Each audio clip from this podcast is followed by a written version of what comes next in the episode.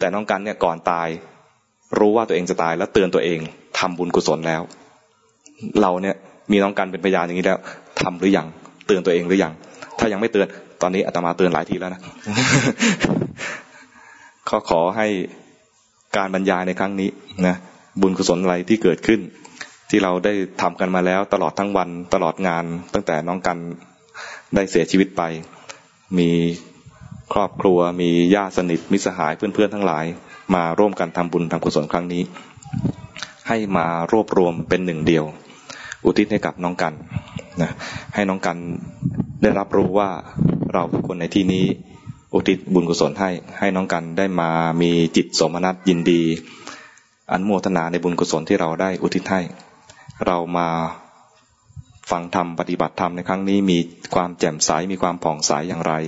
จิตใจพัฒนาไปอย่างไร มีความปีติเกิดขึ้นอย่างไร ขอให้น้องกันได้รับส่วนบุญมีปีติไปด้วย เราทั้งหลายในที่นี้ก็จะตั้งใจที่จะประพฤติปฏิบัติธรรมให้ยิ่งยิ่งขึ้นไป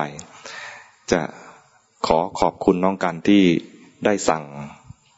เอาไว้ว่าให้จัดงานในลักษณะอย่างนี้ทำให้เราได้มีโอกาสได้มาฟังธรรม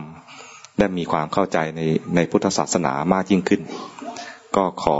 ให้น้องกันได้มีส่วนบุญทั้งหมดที่เราได้ทำกันอยู่ตรงนี้ขณะนี้เวลานี้ ถ้าน้องกันพลาดไปอยู่ใน